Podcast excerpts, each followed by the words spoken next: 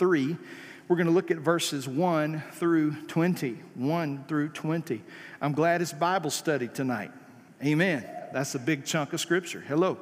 Romans chapter 3, verse 1. It reads like this Paul writes, he says, What advantage then has the Jew, or what is the profit of circumcision? Remember, we talked about that awkward conversation last week.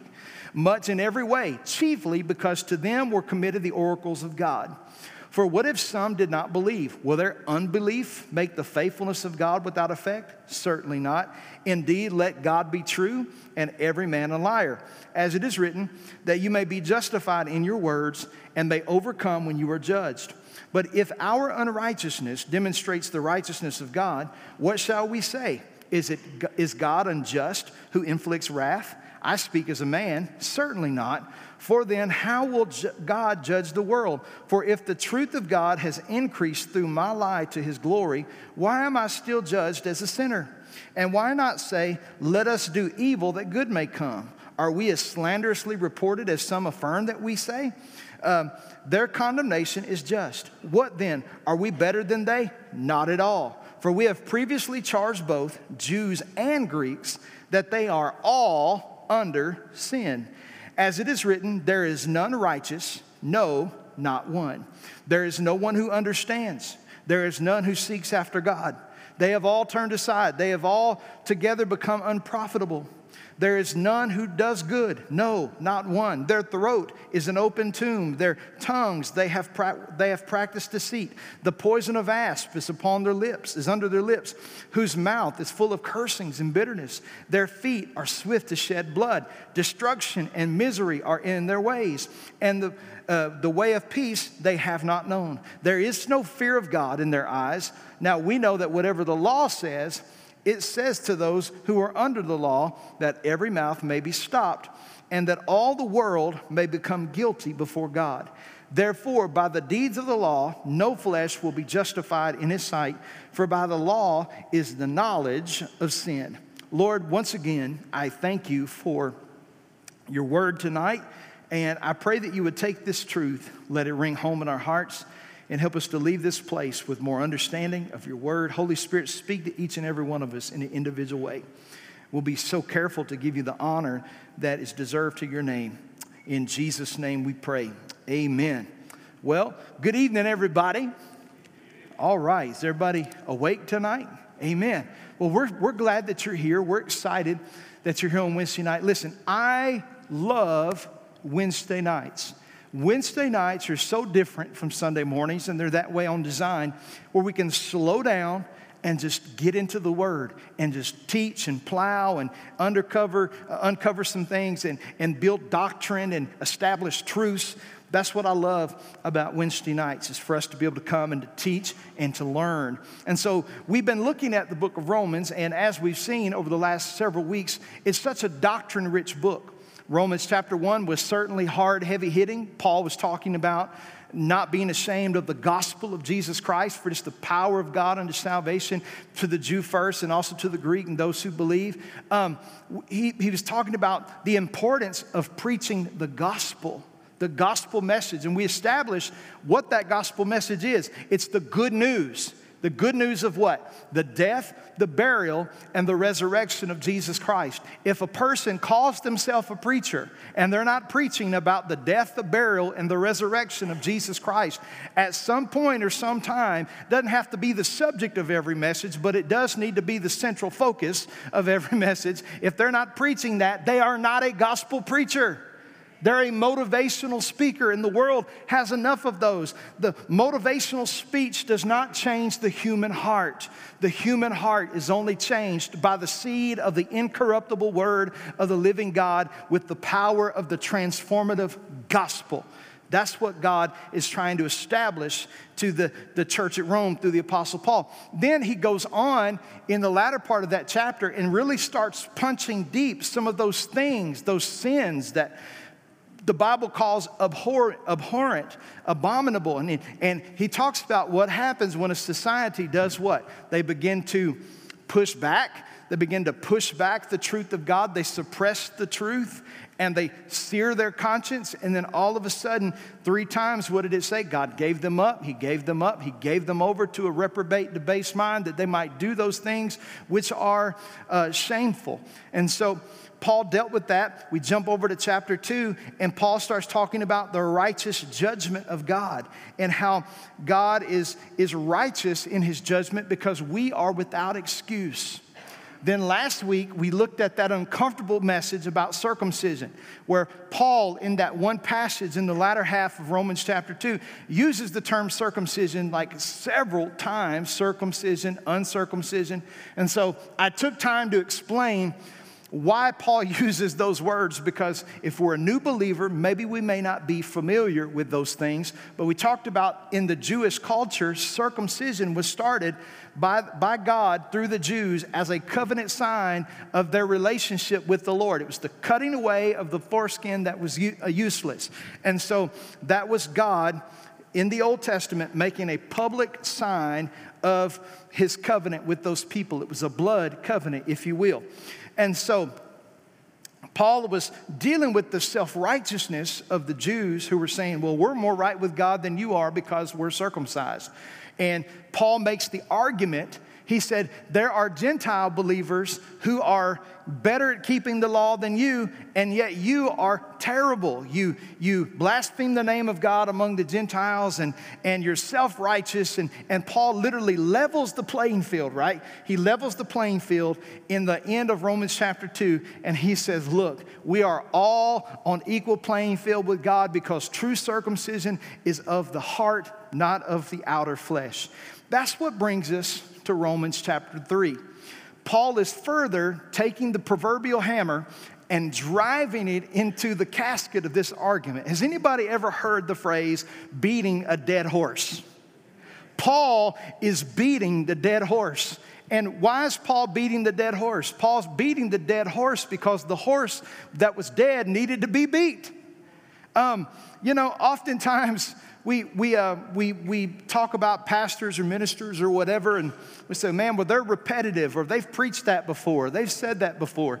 But we forget, even Jesus said, and again I say unto thee. You know why he did that? Because just like we eat hamburgers more than once, some of you have eaten pizza more than once. Sometimes we need the truth over and over and over again to learn. And any good teacher will tell you repetition is a part of the learning process, right? You did, your kids didn't learn the ABCs the first time you had them write them out.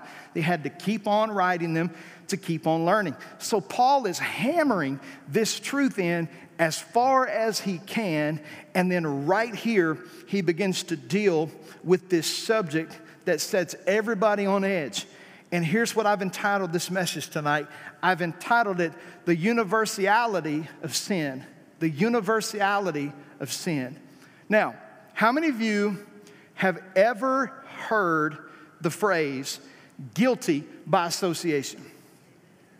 There have been people who have been, been, been brought up on charges, and you know, you're in the car with somebody, and somebody has got drugs on them, and, and you may not even have them on you, right?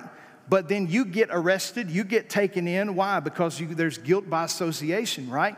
There's certain things. Sometimes in a school setting or a college setting, or sometimes in just in, in other aspects of life, if one person gets in trouble, everybody gets in trouble because it's a guilt by association thing.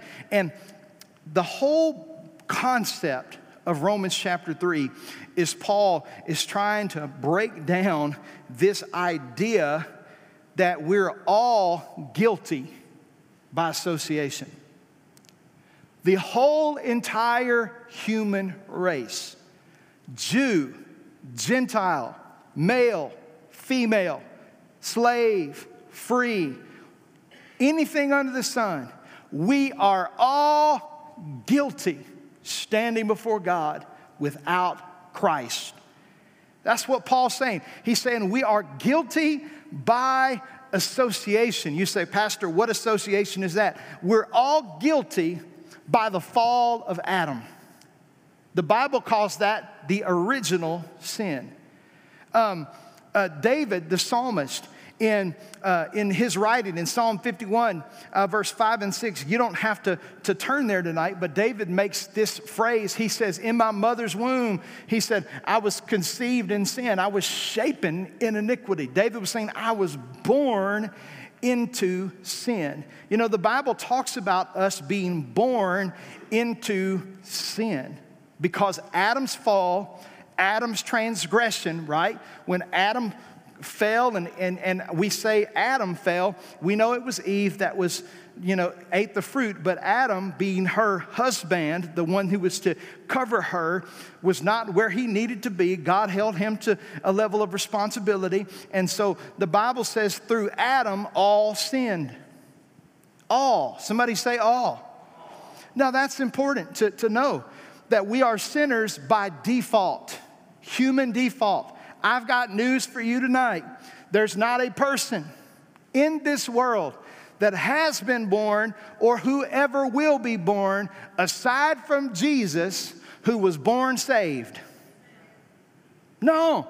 You go, oh, Pastor, I don't I don't believe that, you know, because children and innocence, and yes, I understand that, that, that doctrine about the innocence of children. I understand that.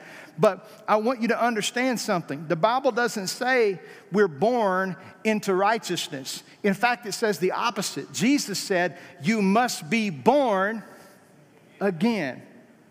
You got to be born again. So if you're born once, then you have to be born twice. What's born of the water is of the water. What's born of the Spirit is of the Spirit.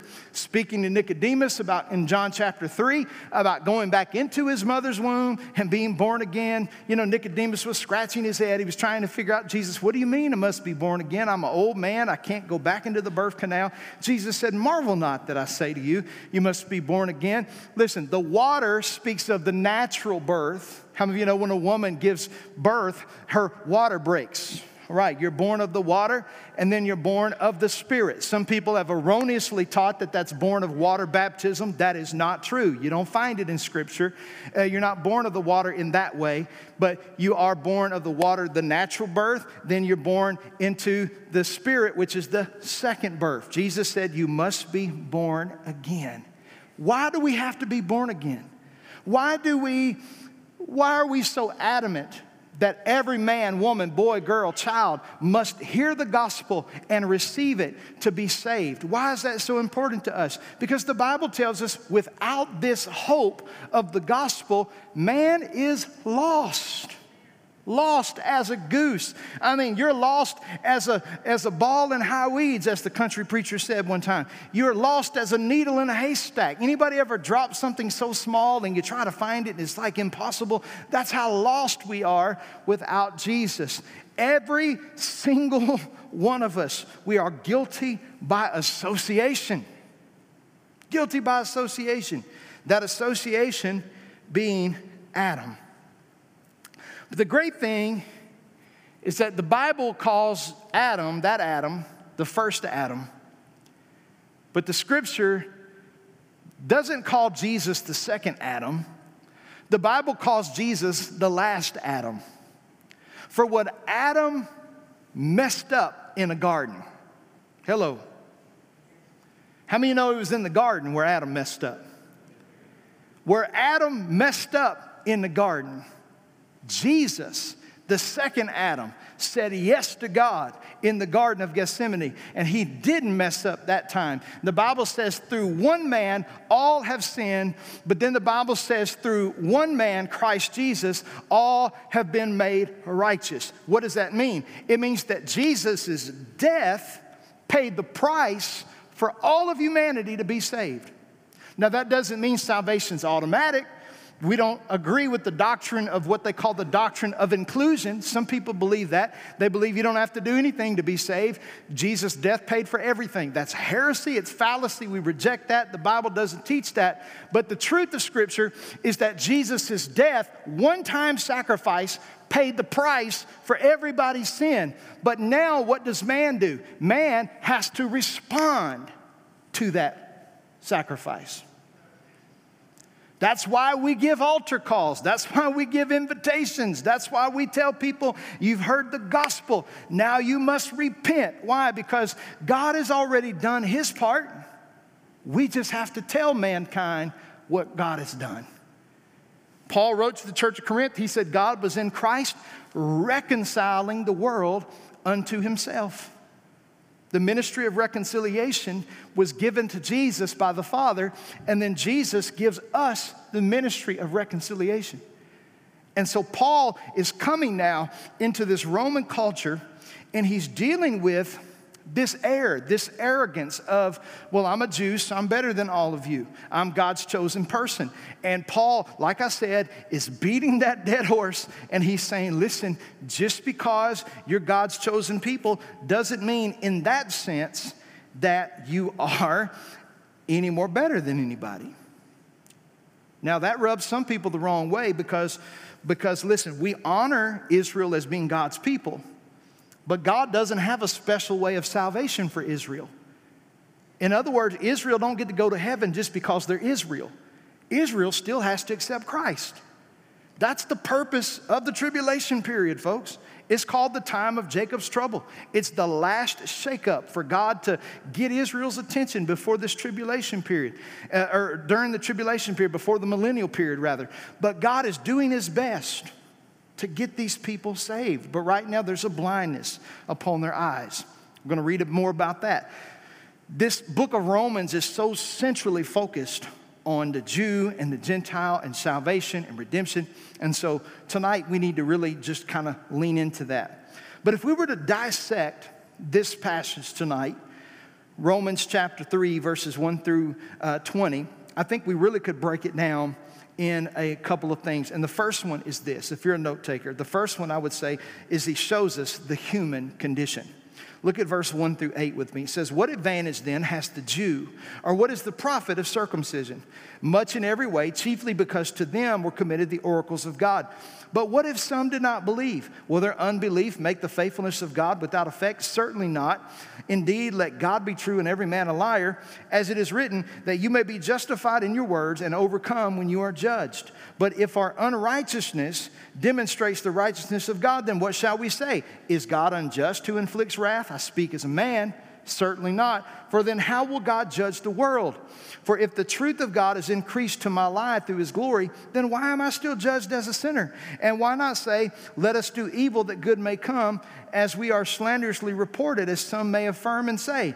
Their condemnation is just. Paul unpacks a lot there when he deals with the human condition. First of all, this human condition, we understand we all have the effects of sin by the fall of man uh, in, this, in this passage, just in these couple of verses, Paul's answering the question then, what advantage then has the Jew, or what profit then is their circumcision? Because they are trying to boast in this justification of how right they are with God based on their position of covenant with Him. There's an attempt to justify ourselves. Folks, can I tell you something tonight? It is human nature to justify ourselves when we're wrong. When we, when we are offended or committed offense, we are immediately hardwired by fallen nature to justify ourselves, why we're acting that way, why we said this, why we said that. I've got a right, I've got a position, I've got this, that, the other. And listen, Paul is dealing with that. It is the effect of human the human condition listen god wants us to be humble he does not want us to be proud God resists the proud, but he gives grace to the humble. The Bible says if you exalt yourself, you will be brought down low. But if you humble yourself in the sight of God, he will exalt you in due season. What is Paul trying to say here in Romans chapter 3, verse 1 through 8? He's saying this whether you be Jew or whether you be a Gentile, we all stand in the judgment of God without Christ. Every single one of us. Every single one of us. The Bible says that we are all in that way. Human nature, the human condition. The Bible is true when it says, For all have sinned and fallen short of the glory of God. Folks, tonight it would be wise for all of us to remember, and I don't want to get too far ahead because in the next couple weeks we're going to cover justification and righteousness and, and how is our position before God accounted if we're such a wicked people, if we're evil by human nature, right? If we're, if we're so deplorable as the scripture calls humanity without Christ, then how can a man ever be justified? How can a man ever be made right with God? We're going to be talking about those things. But right now, Paul is laying the case as a lawyer in this courtroom, showing the human condition that all have the effects of sin, all attempt to justify themselves, and get this, we all stand in the danger of judgment. Paul says, listen, he goes on to say this. He says, if, if I go out and lie, right? This is in these verses. Paul says, if I go out and say a lie and it causes people to come to Christ, he's like, is God wrong because he judges me? No. The law says if you lie, you should be punished. He's dealing with the Jewish law. Paul says the end doesn't justify the means. And a lot of times we do that, don't we? We say, well, yeah, we know what the Word of God says, but, you know, we want to toe the line. We want to really push it to the edge. We want to kind of take it as far as we can. But God says, no, no, no, no, no. That's not what we do. We uh, justify ourselves and we stand in danger of the judgment of God. Now, let's look a little bit further. Romans chapter 3, verse 9. I want to read the rest of this passage. Verse 9 through verse 18. Look at this. The Bible goes on to say, He says, What then? Are we better than they? No, not at all. For we all, for we have been previously charged, both Jews and Greeks, that they are all under sin. For it is written, There is none righteous, no, not one. There's no one who understands. There's no one who seeks after God. They all turn aside. They've all uh, together become unprofitable. There's none who does good, no, not one. Their throat is an open tomb. With their tongues they have practiced deceit. The poison of asp is under their lips, whose mouth is full of cursing and bitterness. Their feet are swift to shed blood. Destruction and misery are in their ways, and the way of peace they have not known. And watch this there's no fear of God before their eyes. The first thing we looked at was the human condition, but the second thing I want us to look at tonight is the weight of sin the weight of sin upon the human heart. Paul plainly says then, Are we better than they? No. And then what does he say? There is none righteous, no, not one.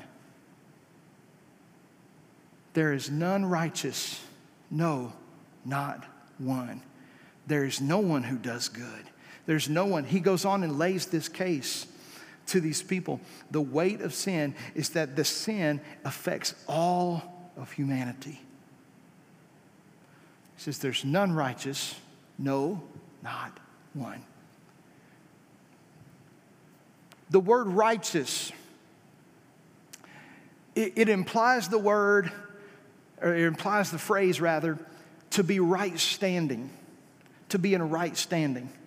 So if I'm righteous in the sight of God, then that means that I'm right in right standing with God, right? That's what righteousness means.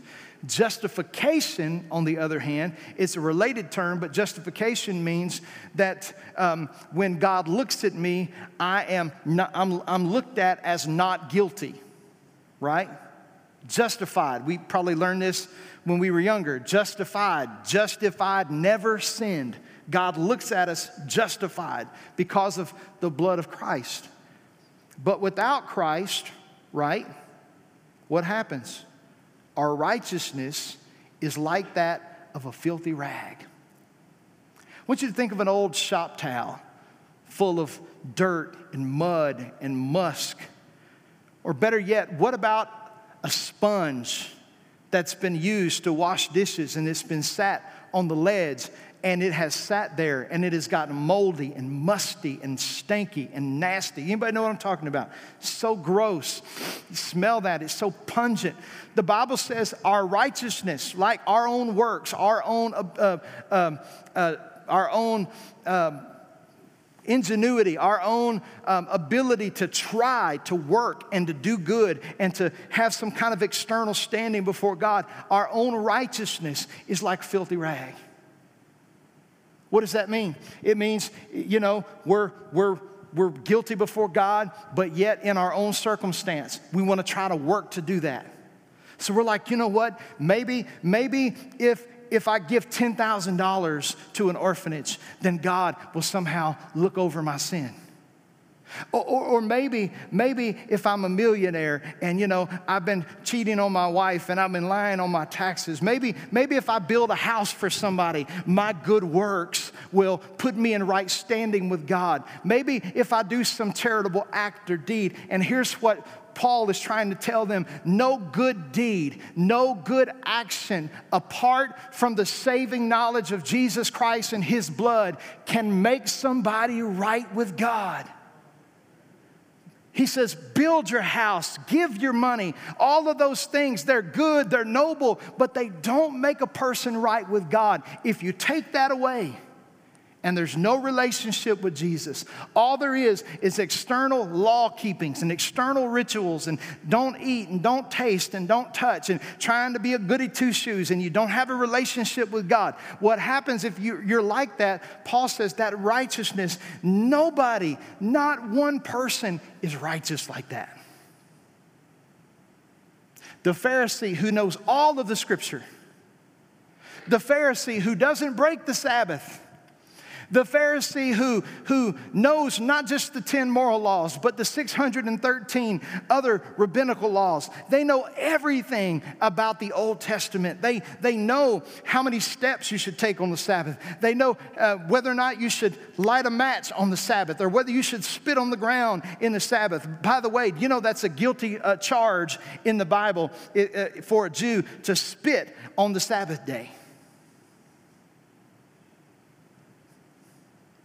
When you stand before God with this big long list of all of these right things that we've done, if that's our confidence, if that's our hope, if that's our attaboy, Paul say, you missed it. You've missed it. It's not that we shouldn't do those things. Those things are noble. Those things are right. Those things are great. Listen, you should honor God. You should honor the Sabbath. You should honor your father and mother. You, you should, you should have no other gods before him. You should do all of those things. But folks, listen to me. Without the blood of Christ applied to our lives through salvation, our righteousness means nothing. Nothing. Not a thing. All that we have is sin and the works of the flesh, which cause so much damage to ourselves and others. Without God's righteousness, all we have is the weight and the effects of sin upon our lives. It's terrible. What does he say? He goes on, he says, uh, as is written, verse 10 there's none righteous, no, not one, none who understands, none who seeks after God. They all have turned aside. They have together become unprofitable. There's none who does good, no, not one. Listen, their throat is an open grave. With their tongues, they have practiced deceit, how they've spoken. With the poison of asp is under their lips, talking about their tongue. They've practiced deceit. Their mouth is full of cursing and bitterness. Their feet are swift to, sh- to shed blood. Destruction and misery are in their ways, and the way of peace they have not known. And here's the kicker, verse 18 says that the fear of there is no fear of God in their before their eyes. They don't fear God. They don't fear him. Let me tell you, when a person loses the fear of God, they lose everything. They lose everything. Proverbs 1 the fear of the Lord is the beginning of wisdom. The fear of the Lord. And these people had no fear of God before their eyes. They just have the weight of sin. And Paul is again swinging this hammer and he's saying, There's none righteous, no, not one. You know what Paul's, Paul's trying to do here? Paul's trying, Help me, Holy Ghost. Paul's trying to do here what most modern preachers are afraid to do. We get people to church, we say, You're so wonderful, you're so great, you're so whatever. And that's not how God looks at us without Christ. Without Christ, God says you're lost, you're damned, you're doomed, you're hopeless, you're wretched, you're a stench in the nostrils of God. But here's the good news God gave His Son so that we might be reconciled to God, to have forgiveness and everlasting life. And Paul, look, Paul didn't roll up in Rome painting some picture of something that they weren't. Listen, a, a doctor, a good doctor, has to diagnose you before he can cure you. So vital. Whew. The weight of sin. And then Paul gets down to this issue. This very important issue in the last two verses of this passage. Look here. He says, Now we know that whatever the law says, it is to those who are under the law that every mouth, watch this, might be stopped and that all the world might become guilty before God. Hmm. Therefore, by the deeds of the law, watch this, no flesh will be justified in his sight. For by the law is the knowledge of sin.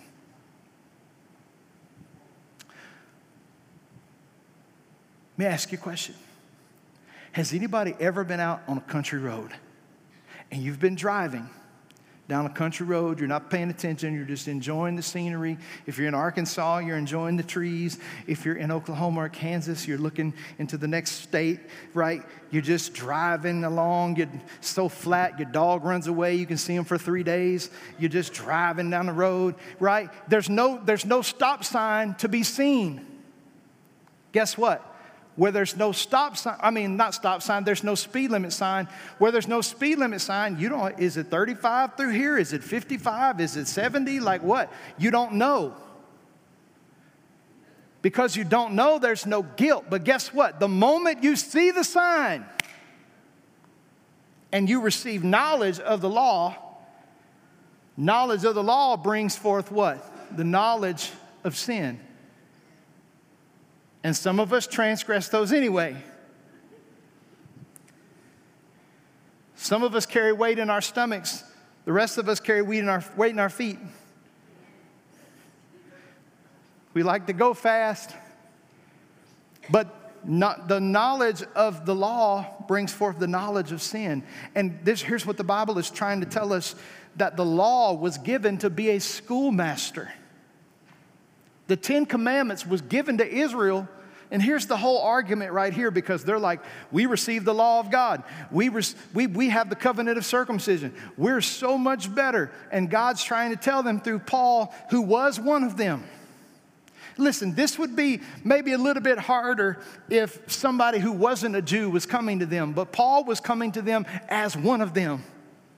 And he's saying, listen, God gave us the law. We can boast that God gave us the law, not in the fact that we're more righteous than anybody, but we receive the oracles of God. God gave us the law first. And you know what God gave Israel the law for? To show them how bad they were. He gave them the law to show them how bad they were, that they needed a Savior, they needed a Messiah. Because it's impossible for anybody to look at the Ten Commandments, forget the other 613, but look at the Ten Commandments. Thou shalt not steal, thou shalt not covet, thou shalt not bear false witness, honor your father and mother, you shall have no other gods before me. Uh, you know, all of those Ten Commandments. Um, any of us, you just start reading those and we're like, guilty, guilty, guilty, guilty. How many of you have ever not honored your father and mother? Guilty. Guilty. Committed adultery. Guilt. No, not me. That's not what Jesus said. Jesus said, if you look too long and you think about it too long, you might as well have done it already, so you're guilty too. Lie, guilty. He said, Oh, preacher, I don't lie. Come on, men. Have your wife ever asked you, honey, does this, does this dress make me look fat?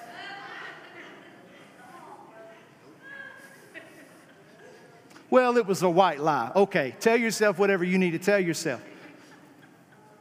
Tell yourself whatever you need to tell yourself. Okay, yeah, I heard somebody. I said, I'm speaking faith. Okay, whatever. But we start looking at the law and it brings guilt. But instead, what did they do?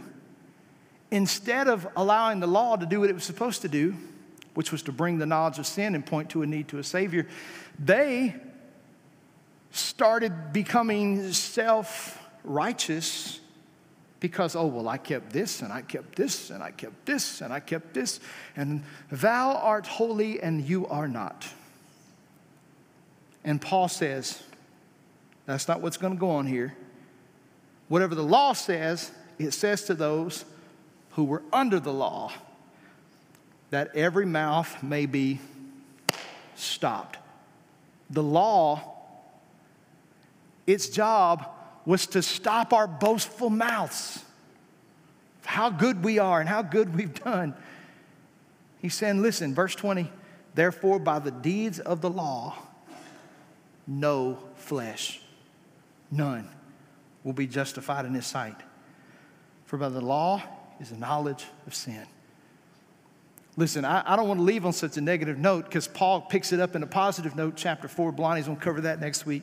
But listen, here's the great thing we aren't justified by the works of the law, we're justified by the works of the cross.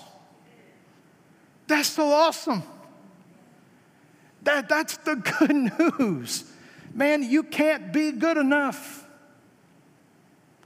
I tell everybody, people say, well, you did good job, Pastor, good job, or you did good on this. Or good. I, this is what I tell everybody. If it was good about me, it was God. If it's bad, it was me.